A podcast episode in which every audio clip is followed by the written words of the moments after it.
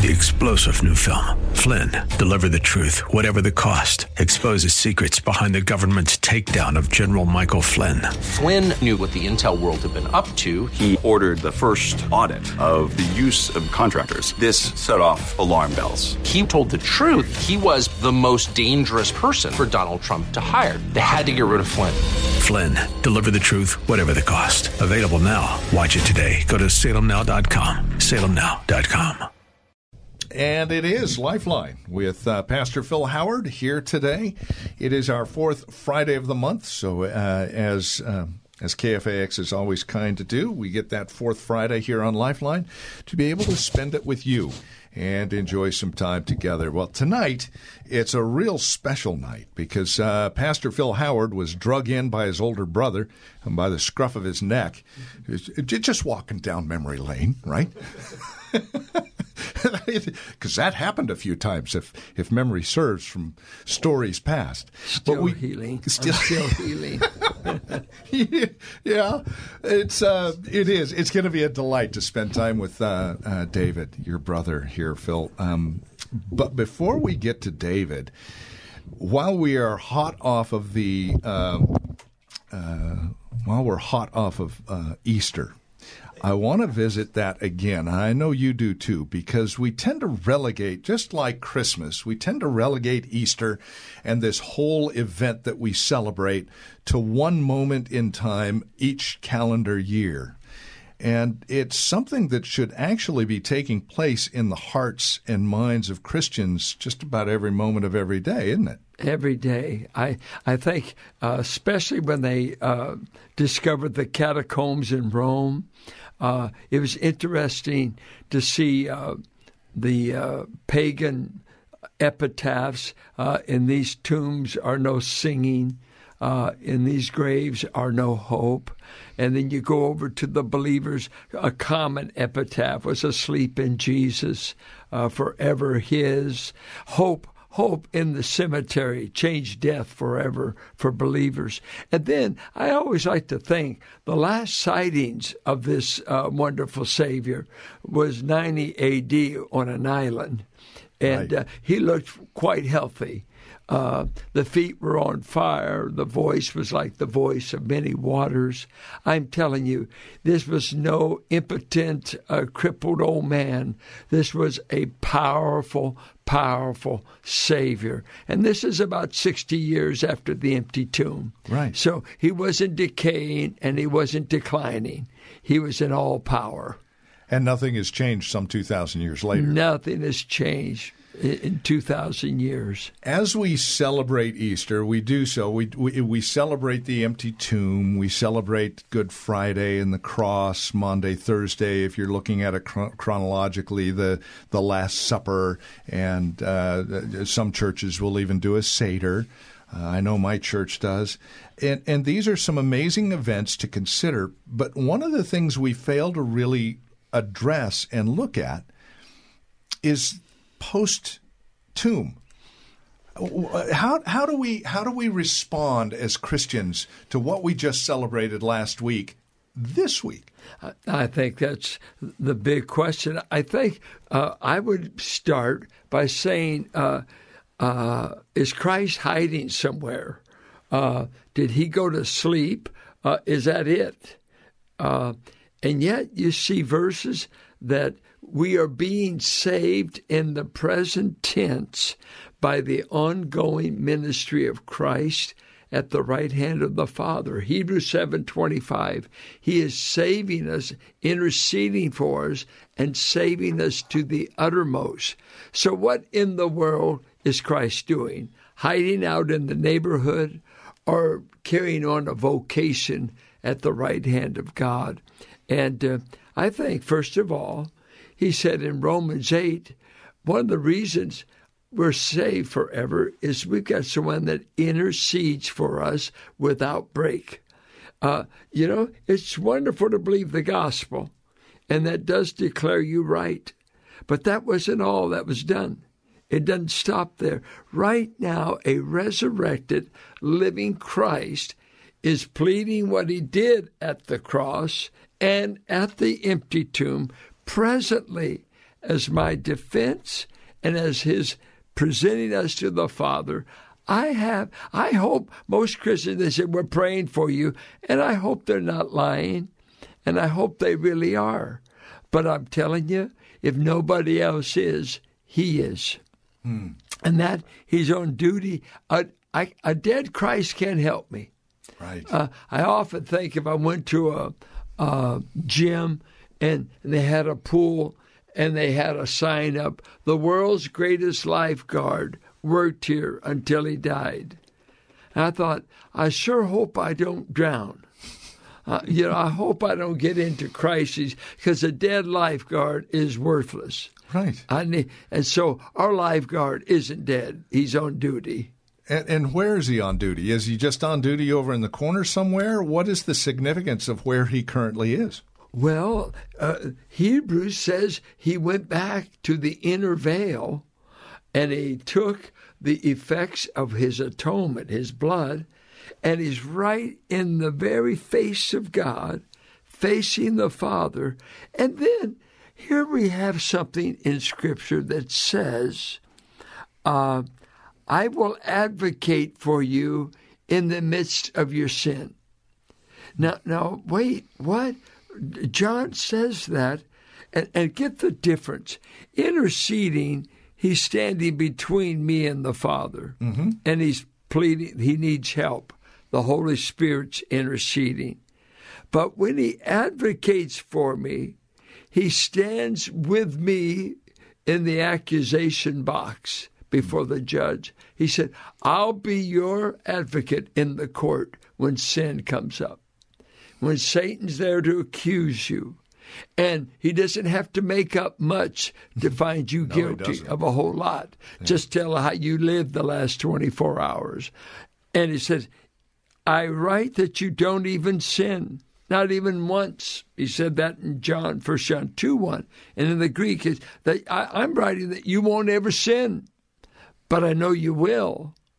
And when you do, Christ is the court appointed defender of the accused.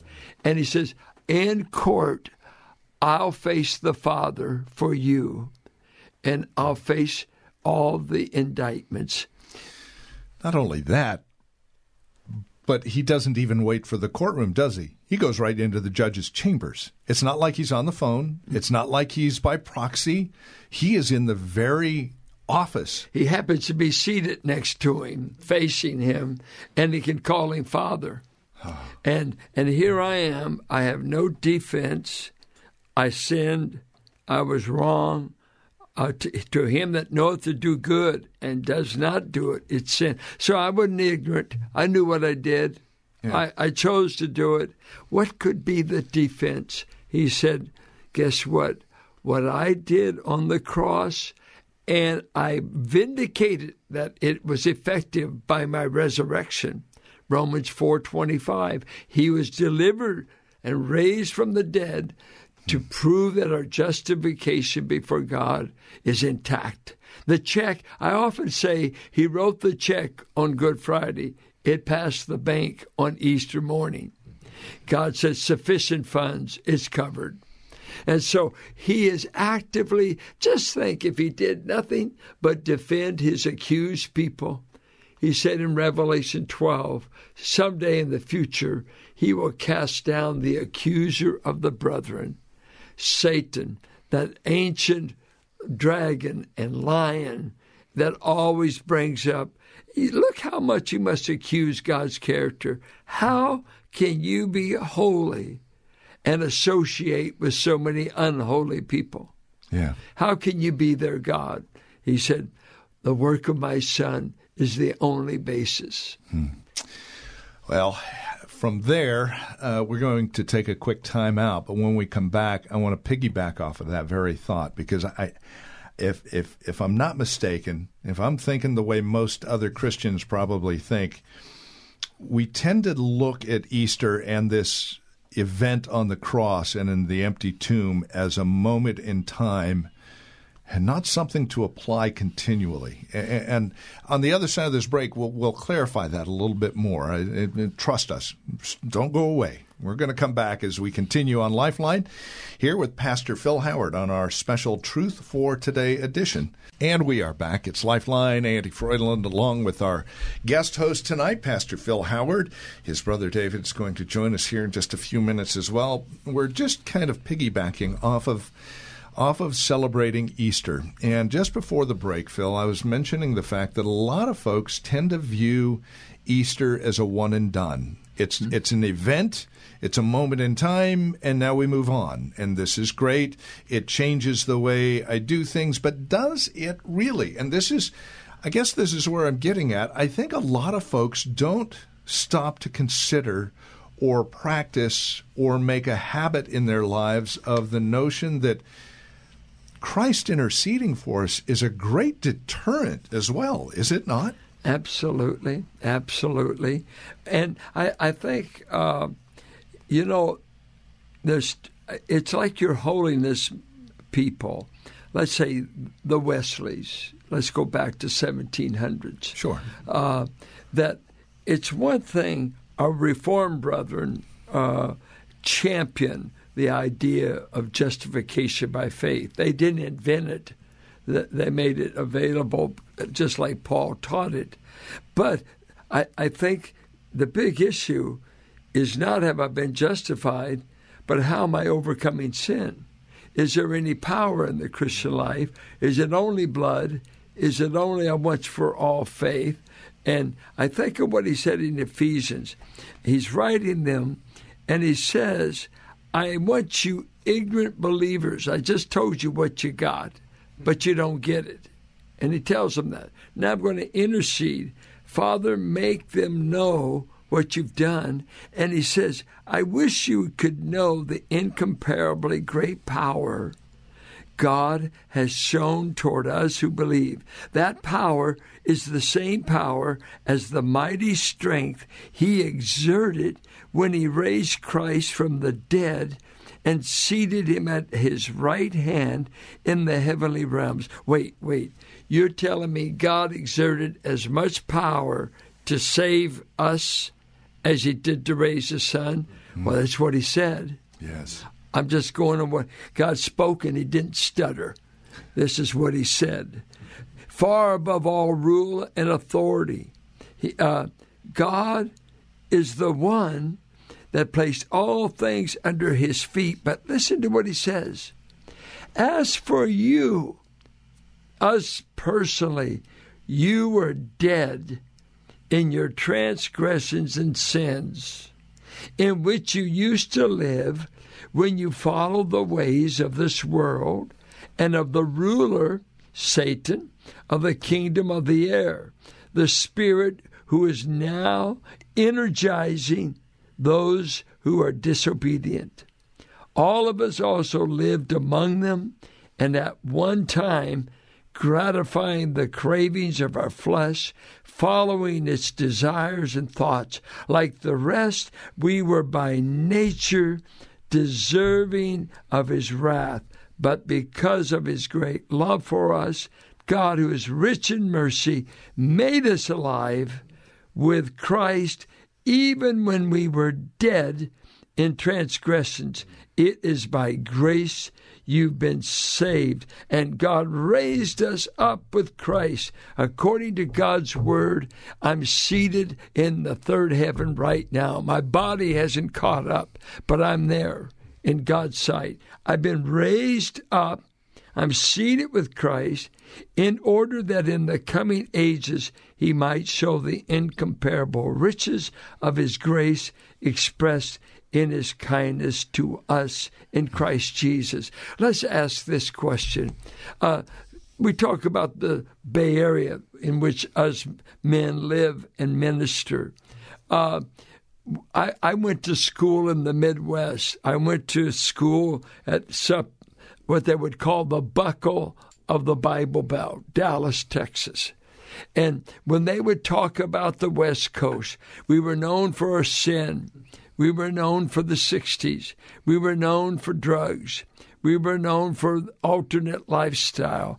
We were known for everything but doing anything to please God. And they would talk to me, said, Man, you're into foreign missions, aren't you? Anything west of the Sierra Nevada was foreign missions.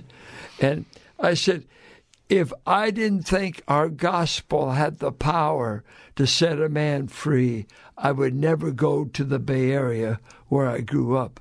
But our gospel is not impotent, it hmm. is God's power. God's power. And where is that power measured? You got to go to the empty tomb and let's ask all of our alternate religion people can you show me a picture of your founder being raised from the dead? We have no pictures because we can't find the dead body. We've never found the bones. And we saw him in 90 AD in Revelation 1 when a man is on a windy island called Patmos. I've been on that island. I've been in that cave where God gave him the book of Revelation. And guess what? There is no visible evidence that Christ and his parts are on this earth. He went up to the third heaven, and that same power is exercised in saving hell-bound sinners. I love what Isaiah said at Psalms 19:1. When God described the heavens, he called it his finger work. But in Isaiah, he said, When I want to save a man, I made my arm bare. Yes. My right arm reached down and rescued him. Let me say, dear believer, you may feel defeated. You may feel beat up right now, but there's more power at your disposal by trusting and relying on Christ because no dead Christ, no dead Christ can save us. A living Christ is what's changing millions of believers throughout history. And right now, just because he's not saving in your church, maybe, that doesn't mean he's not saving. Probably a 100,000 people a day, according to statistics, are being saved in the world somewhere today coming to Christ. Well, and it's not just that as well. What was it? Uh, who was it? Booth, who was the founder of the um, Salvation, Salvation Army. Army, was asked by one of one of his workers who didn't know who he was, "Sir, on the street, sir, are you are have you been saved?" And to which Booth said, "What do you mean? Have I been saved? Am I being saved, or will I be saved?" Because we do. We get saved from the penalty of sin. Yes. We are saved from the power of sin, and one day soon we'll be saved from the presence of sin. Yes, sir. And you've talked about uh, God's ability, His power in all of this, and it is displayed supremely in the cross and in an empty tomb. But what about His desire? The love of God constrains us. It's not just uh, Christ at the right hand of God, whoever lives to make intercession for us. It's our elder brother. What does the love of God in Christ play? What part does the, God's love play in our ability uh, to be sanctified through this same power you're talking about? Well, it's the issue of does anything happen in a man once he puts faith in Christ? Hmm. Uh, you, you, know, we're all well acquainted with the sin nature. We're good at it. We grew up on it. It was our natural habitat. Yeah. Uh, but all of a sudden, uh, uh, you know, I think of my own brother. He was a great gambler, and he bought his school clothes with gambling money. He hung out in pool halls from a young age and, and made money. He was a good gambler, uh, if there is such a thing, but he was good at it. But I saw God turn a man that was a gambler, whatever, into a giver, into a man that was looking for single parents that needed help buying uh, orthodontics for their kids, paying tuition for kids.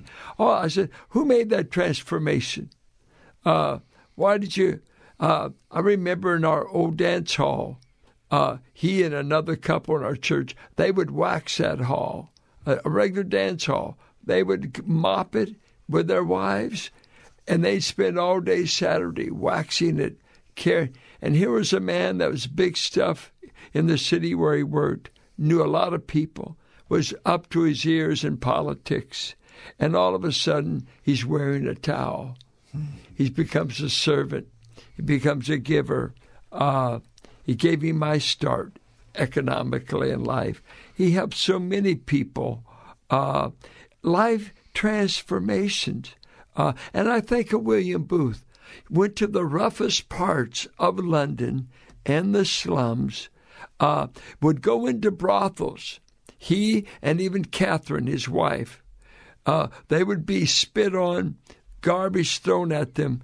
They would break into brothels and rescue the girls. And maybe the guy selling that girl wants to beat them up, but they would pull them out of the jaws of death, bring them to Christ, clean them up. Oh, no, friend. We're not talking about religion or joining a club. We're talking about new desires, new. The love of Christ constrains us. Yeah. Second Corinthians. No, no, we're motivated not by money, not by fame. Uh, uh, E.V. Hill used to say, not for gold and not for glory, but yeah. for God. Amen. And so that we are animated and we live for another. Uh, that's why money, power, fame, it, it's all laid at his feet because the one who rescued us through his poverty made us rich. We're the richest people on the planet. Did it because of love. Because of love. We need to take a quick time out. We will continue the conversation on the other side of this break. It is our Friday night edition, Truth, Truth for Today edition of Lifeline. And we are back. It's Lifeline. Andy Froyland, along with Pastor Phil Howard from Valley Bible Church in Hercules, Pastor Emeritus. Uh, Truth for Today edition of Lifeline, which, by the way, you can uh, catch Truth for Today Monday through Friday, 5.30 in the morning, and Sundays at 8.30 in the morning and it's a great way to get the day started. And if you can't make it to church, a great way to get it, get your Sunday going uh, with Truth for Today and Pastor Phil Howard. You kind of uh, alluded to the guy. I mean, we talked about it right at the beginning. I mean, he brought you in by the scruff of your neck because I can't do that. Neither can Chuck. O- only an older brother can do that. Uh, you, you, alluded to David, uh, who joins us in studio here today as well, um, to talk about how grace not only saves but sustains and brings us to the end of life. And uh, it's a delight having you with us, David. I, uh, thank you. Yeah, there you go. Grab that sucker, and yeah, there you go. You should be able. to. Okay, thank you. You're welcome. Yeah, it's good to have you with us. You know, I, I before we get rolling on this, just to to kind of get get us jump started on this a bit. I remember my first trip to Wales. Um, it was a mission trip that uh, our church took, and the median age of the church that we went to was 55, and there were no kids. Uh, and that was Martyn Lloyd-Jones's first church. Uh, they're, they're in Sandfields. And I remember meeting Ivor Davies. He was 98 and he wept. Because the average age of our mission team was about 28. And he was so delighted to see the Lord continuing on. Mm-hmm. And it, it wasn't until later we'd already gotten home that it dawned on me what I was seeing was God being faithful to allow us to finish well. And I, I I've always enjoyed and rejoiced in the Caleb's that I come across in my life. Mm. And, and, I, I don't mind saying, uh, just a little bit scared that I'm becoming a Caleb myself now. I mean, comparatively speaking, I'm only 62, still wet behind the ears, but I'm coming up fast on that on that stage in life. David, delight having you. How has God's grace been a sustaining force in your life, and where do you see yourself going from here as a Caleb? Well, you know, you talk about Caleb. I think he was 85. Yeah. Yeah. Well, I'm going to be 85 in few, about three months. So you're just getting started. Yeah, just warming up. Yeah. Warming up. But uh, you talk about the uh, the, the, transformation yeah. that takes place. If you claim salvation and you're not changed, I doubt you're safe. Yeah. You know, it it's going to change. Yeah. If you're saved and you know it, then your life will surely show it. Yes. Yeah. Yes. And uh, I, I was out doing my own thing. I had uh, brothers, sisters, my dad that uh, uh, were all dedicated. And uh, the things that I saw going in, on in church didn't excite me. Were you the black sheep of the family? Well, Sorta. The lost sheep for sure. Lost. Yeah. yeah, yeah, I was. I was doing my own thing, and so that you know the color changed a lot of times day to day. Yeah. and uh, I uh, a guy taught me, you know, that uh, was working on a job, and I says, "Oh, we can't do that." And he took me aside. He says, "We don't pay for Kent." And when I was growing up, with me there was no Kent. I was told to do. Uh, I figured out a way to get it done Yeah. and uh, I had no interest in what I saw going on in church. It had nothing that uh, excited me or drew me to it. And you were talking about earlier about celebrating Easter, and with uh, Christians, I think I celebrate the resurrection. You know, uh, he suffered, he died, and uh, much to our shame. But when he told Martha, he says, "I, I am the resurrection." That's what I am. Yeah. He said, "I'm going to see to it that you have eternal life." I was at a at a men's uh, fellowship meeting, and when they say me, the guy didn't say anything about the gospel. He didn't say anything about anything. All he did was told me what a rascal he was. He met Christ, and he was a preacher that day. And I thought, that's what I want. That's what I've always wanted. And uh, how do you get it? On your knees. Yeah. Yeah. uh, Growing up with your dad, your mom, uh, your brothers and sisters, uh, they had a decidedly different life. Did that have any kind of impact on you, or did it just make you more rebellious? Well, I don't feel like you know. I, I was uh, very deceptive. I wasn't rebelling. I didn't let them know what I was doing. Ah. I didn't right. figure it's any of their business. You were the sneaky kind. Yes. Okay. All right. The obedient son, get it done, go do the banking for my mother and all that kind of stuff. But Yeah. always had a, a hidden side of life, you know. Yeah. Uh, I was thinking when we uh, uh, started Valley, uh, David came uh, after we just began. I was 27, he was 34, seven year difference between us.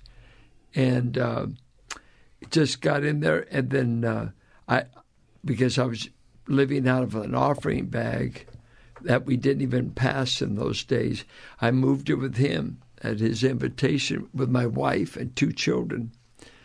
And uh, so from there, for 50 years, he has stood in this church and been one of the major between he and Chuck Lottie Baudier, uh, the doer, the guy that saw that our broadcasts got connected with KFAX.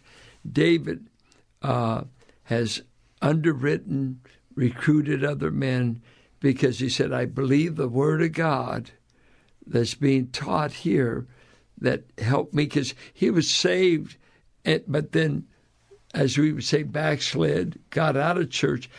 We we never had any discipleship, no training. We just grew up on like a revivalistic kind of Christianity. Right.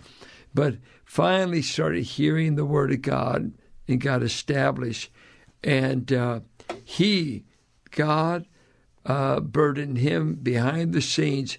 I'll keep underwriting. I'll keep helping, because listener supported radio is hard to be come by, It and is. men with more skill than us and time have done well at it.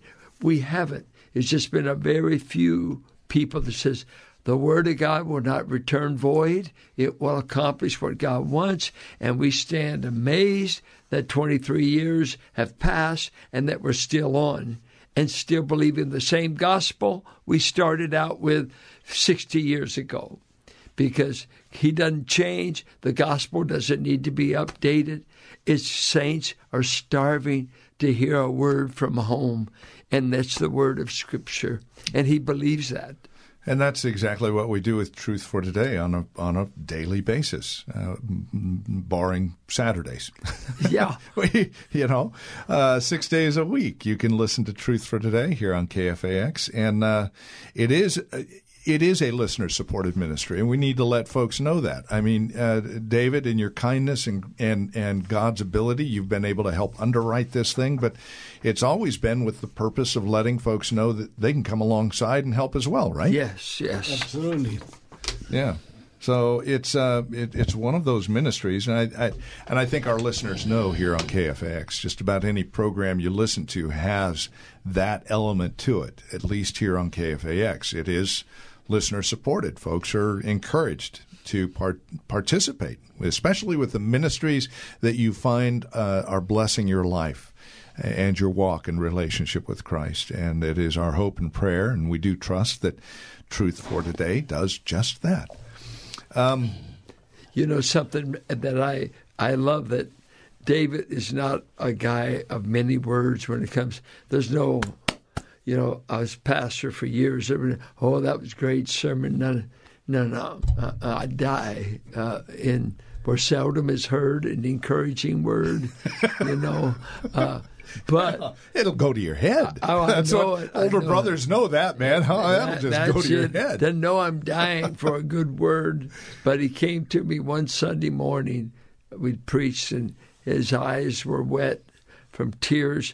And he said to me, he said, keep preaching the grace of God, for men like me will die without hearing it. Hmm. You got to keep reminding me that God found a reason to love me. Hmm. I've never figured it out, but He did it anyway. Put a bookmark right there, and we'll revisit that thought because that's key to what we're talking about here tonight on Lifeline. We do need to take a quick time out, and we will come back. The conversation will continue with Pastor Phil, his brother David, and myself, and you.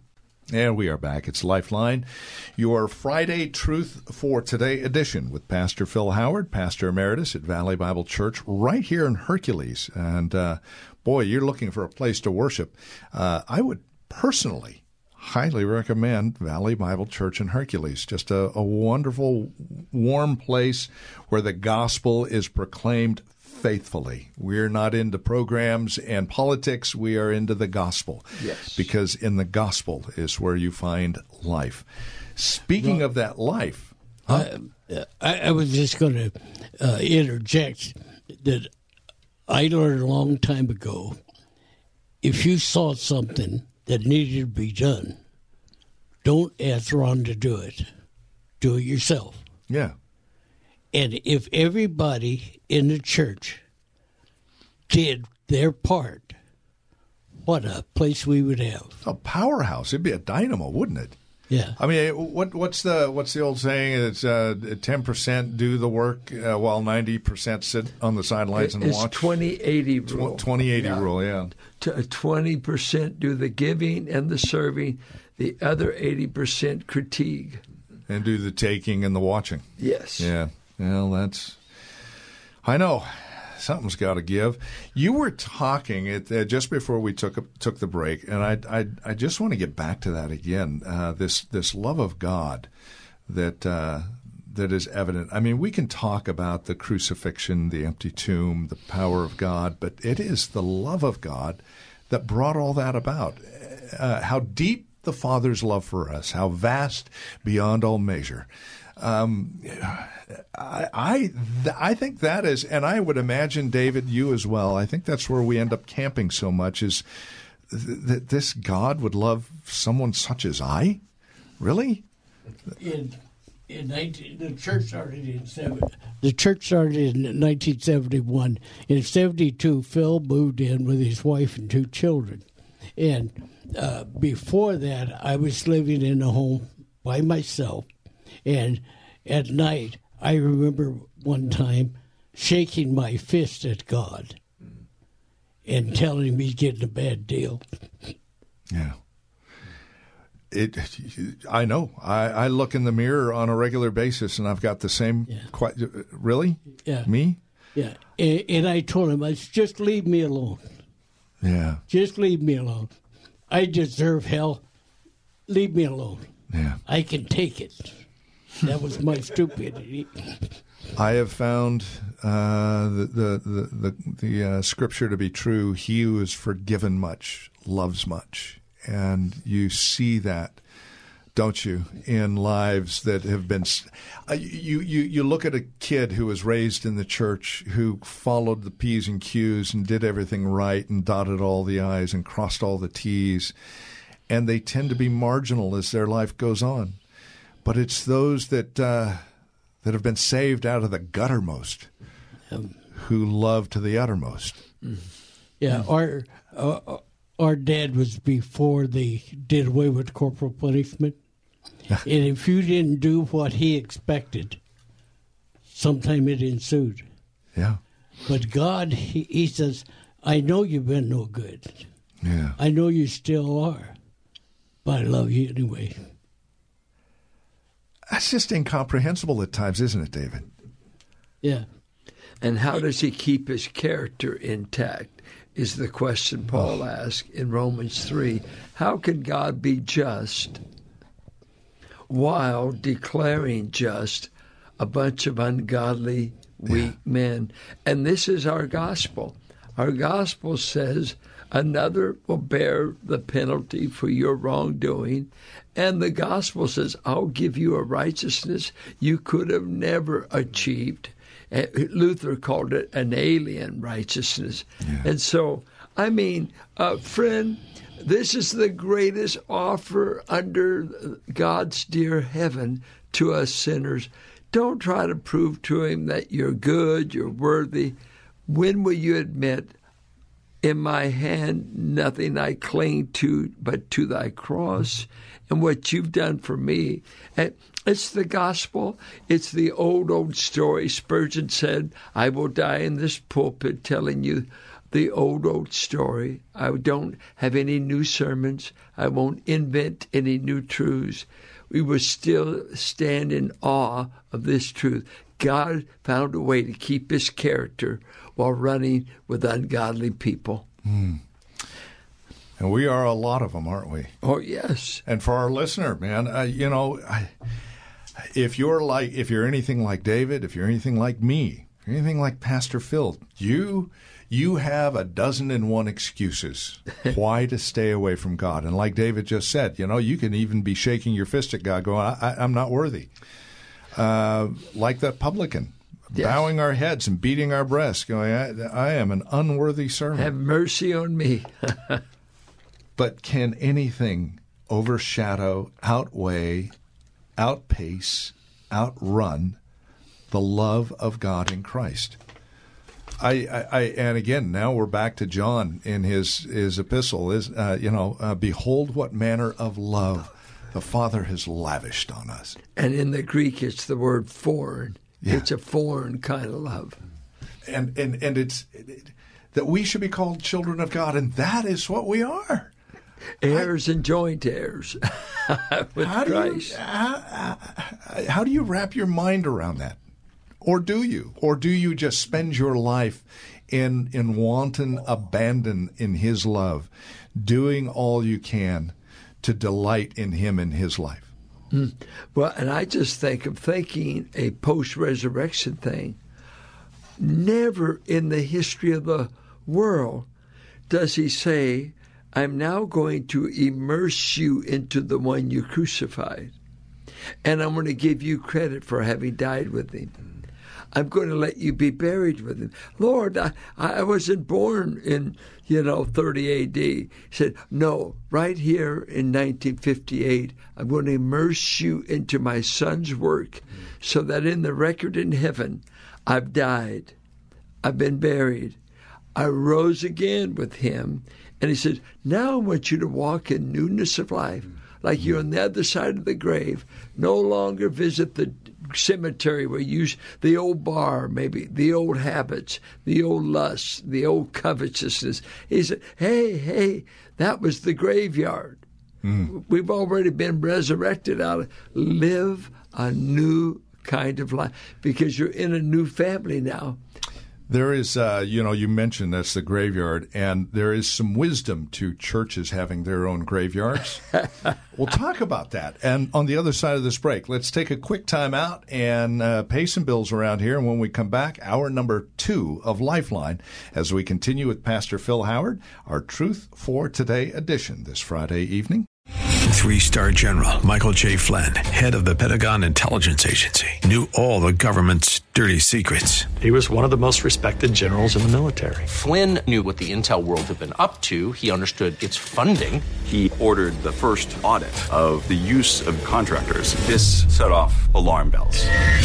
The explosive new documentary, Flynn, Deliver the Truth, Whatever the Cost, uncovers the facts behind this scandal. Flynn told the truth. He was the most dangerous person for Donald Trump to hire. I find out the worst enemy that I'm going to face in my life is right here in America. They took my assessment and they wanted me to change it. And I was like, I'm not changing it. They had to get rid of Flynn with in depth interviews, archival footage, and never before seen personal records of the man behind the headlines. I just felt like I was drowning. Flynn, deliver the truth, whatever the cost. Available now. Watch it today. Go to salemnow.com. Salemnow.com.